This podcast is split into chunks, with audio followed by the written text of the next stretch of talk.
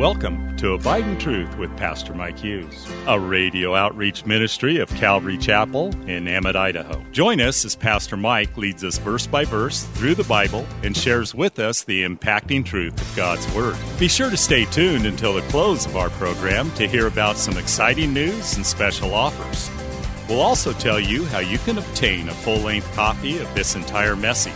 And don't forget, you can always catch up on Mike's teaching on our website at ccemmett.org. We're currently airing a series on the Holy Spirit titled The Missing Person. So grab your Bible, turn up the volume, and follow along with us. Here's Pastor Mike. We are going to be in 1 Corinthians chapter 12.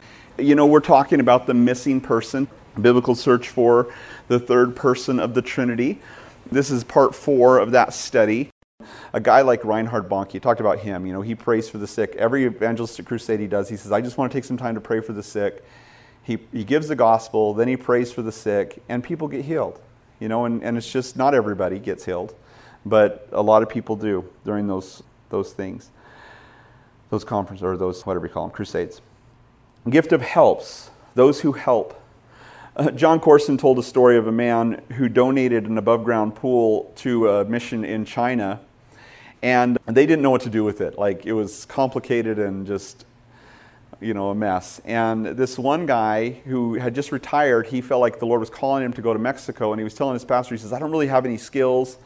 I don't know what I would do down there, but I just really feel like the Lord wants me to go. And so should I not go? And the pastor's like, you know, just go and see what the Lord does. And so he got down there, and they said, so what do you do? And he says, you know, I don't really do anything useful. All I've done for the last 20 years is set up above-ground swimming pools. And like, well, we just got this above-ground swimming pool. We can't figure it out. In 4 hours, the kids were swimming, you know, had it all set up. You know, God uses people, just a gift of helps to help out in a situation. Administration, someone who can organize things, run ministries, keep things operating smoothly. Always can use people like that. Varieties of tongues, speaking a language that's unknown to you, as a witness to someone who may not be a believer, who maybe speaks that language, or as a tool to edify yourself, as we'll see in next chapter. And I actually speak in tongues, and this is something that's interesting. Some people freak out when they hear that, oh, the pastor speaks in tongues. But I didn't speak in tongues for years, and I prayed for the gift for 8 years, and it was during a really difficult time of ministry. We were starting the church and going through some difficult things, and I was praying, and the Lord just gave me that. Now, it's funny because you hear these people say, well, you just start speaking mumbo-jumbo, and then pretty soon, you know, that's your prayer language. And so I tried that stuff, which is just dumb. And it didn't work. I mean, I knew exactly what I was saying. But one time when I was praying, I just asked the Lord to give me the gift, and it just started pouring out. You know, and I can turn it on and shut it off, and people who speak in tongues can do whenever they want to, but it's not something that I am real active in using. You know, I pray in private. I've only spoken tongues in public a couple of times. And what was interesting is one of the times we were in a small group prayer meeting, and it was kind of geared towards that, you know, exercising of the gifts. And I said, you know, I'm going to speak in tongues, and let's just see if anybody has an interpretation. So I spoke in tongues. And then we waited, and it was kind of it was a beautiful thing because everybody in the group was just like, well, I don't know if this is the interpretation, but this is what came to mind, you know, and different people shared.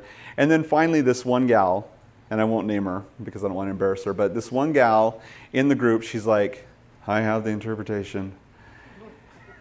And she just started to speak it out. And when she did, and this is the beautiful thing, you know, we're going to see in chapter 14, it says, let one speak and the others judge.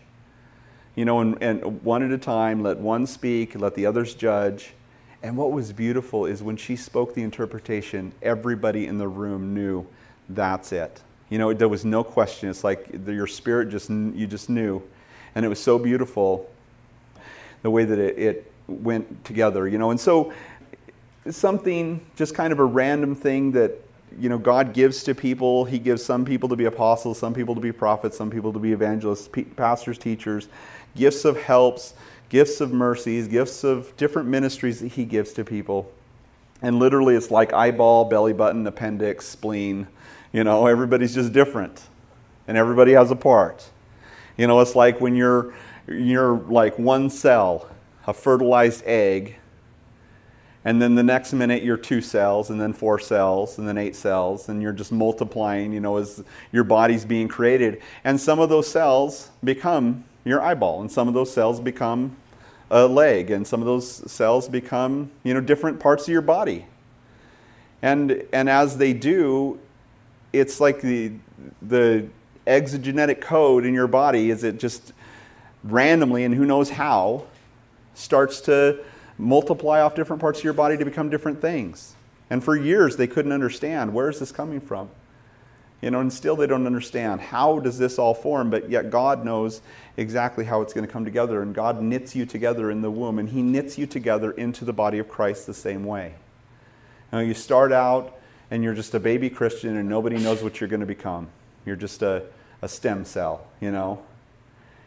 And yet God puts you in a certain place, and then He starts to grow you into a finger or whatever, right? You become whatever the Lord wants you to become. And so what is the logical conclusion? Verse 29, are all apostles, are all prophets, are all teachers, are all workers of miracles, do all have gifts of healings, do all speak with tongues, do all interpret? It's rhetorical, of course. And the answer is what?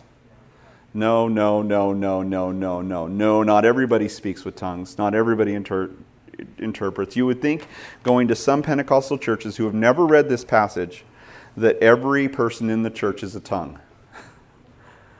But we're not. And not everybody's going to speak in tongues. And God gives that gift to whom He wants to. And some people believe, still today, if you go to churches, they will pray over you and pray over you and pray over you, because if you don't speak in tongues, then you're not saved. Bullpucky, right? It's not true. It's not true. He says not everybody speaks in tongues. Paul's entire purpose is to encourage people to know what their gifts are, exercise their gifts to become a functioning part of the body of Christ, and to not disparage or envy other gifts that other people have. And you may have more than one gift. Some people are ambidextrous, right? In their spiritual life. You have a lot of different gifts maybe. And that's okay. Apparently, within the church of Corinth, they were exhausting people with gifts like prophecy and tongues and words of knowledge and words of wisdom. And so Paul wants to show that all these other gifts are important as well. And they all work as a body together. He says, verse 31, but earnestly desire the best gifts. Now, we did talk about this earlier in this series, but I think that we need to earnestly desire the best gifts. And what are the best gifts for us as an individual within the body of Christ? Well, I would say the best gifts are the gifts that are going to help you to do whatever ministry God has called you to do, or wherever you find yourself serving at the time. Maybe you're serving kids. Lord, give me the gift of teaching. Give me the gift of mercy. Give me the gift of, give me the fruit of patience, or love too. But to be able to have the gift that God has given you to serve in the capacity He's called you to serve. If you're teaching, you want the gifts of prophecy. Well, teaching first, of course. Teaching and the gift of prophecy and the gift of word of knowledge and the gift of word of wisdom. And those types of gifts that have to do with speaking. If you're helping other people, then you do want a gift of hospitality, a gift of helps, a gift of mercy, those types of things. And so God gives you gifts based on your need. And yet, He says, I show you a more excellent way. Something more excellent than supernatural gifts. Something more excellent than supernatural gifts? What could that be? Chapter 13, which is love. And that is supreme when it comes to the Christian life. And so next time we're going to... Now, we've talked a little bit about the gifts of the Spirit versus the fruit of the Spirit. But next week, we're going to talk specifically about the fruit of the Spirit in the believer's life, and we're going to be looking at 1 Corinthians chapter 13. So read ahead. Let's pray. Father in heaven, thank you so much for your word. We're grateful for the instruction that we receive from what Paul told the Corinthians here, that we would understand that the gifts are important, and that we would understand that our lives are useful for your kingdom, Lord, in the place that you've planted us, in the gifts that you've given us. Help us to operate in those gifts, Lord, whether they seem supernatural or whether they seem just super practical. I ask that you would help us to stir up the gift gifts that are in us, Lord. And Lord, that we would be filled with your Holy Spirit as we've been praying. As a church, as individuals, Lord, you say that if we ask you, you will give us the Holy Spirit. And so some of us have been baptized in the Holy Spirit. Some of us need a fresh filling of your Holy Spirit. Lord, I ask, Lord, that you would come even now and speak to us, Lord, and fill us and strengthen us, that maybe we need boldness to be able to speak your word without fear. And maybe we need the gift of discernment because we're going through difficult times in our lives and we don't know if we can trust people. Maybe we need the gift of teaching because you're putting people in our lives, and the gift of evangelism because we're interacting with all kinds of different people. Whatever the case may be, Lord, I pray that you would give us those gifts and strengthen us in them, that we might be useful for your kingdom and for your glory. We love you and praise you in Jesus' name. Amen. Will you stand with me? Thanks again for listening to Abide in Truth with Pastor Mike Hughes. If you would like a copy of today's sermon in its entirety, call us at 208-365-0991 or send us a text at 208-991-2756. Be sure to mention today's date. You can also listen to Pastor Mike's latest message on our website at ccemmett.org. And don't forget to search for Calvary Chapel Emmett on iTunes and YouTube. Remember to hit subscribe when you're there. Thanks again for listening, and remember, always abide in truth. Until next time, God bless. Abide in Truth is a radio outreach ministry of Calvary Chapel in Emmett, Idaho.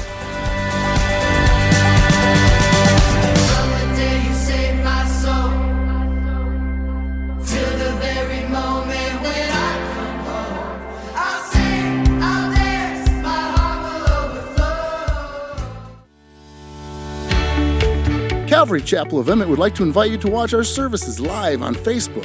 You can watch us every Sunday morning at 8:30 or 10:30. Just go to our page, Calvary Chapel of Emmett, and scroll down for the live service. It is an interactive experience. While on our page, feel free to watch previous Sundays as well. So join Calvary Chapel Emmett Sunday morning at 8:30 or 10:30 on Facebook. We look forward to seeing you.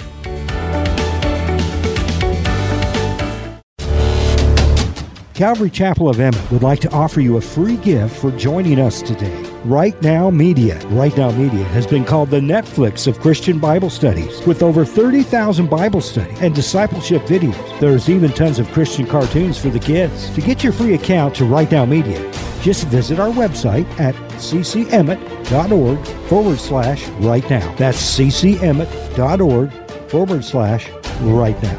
And God bless.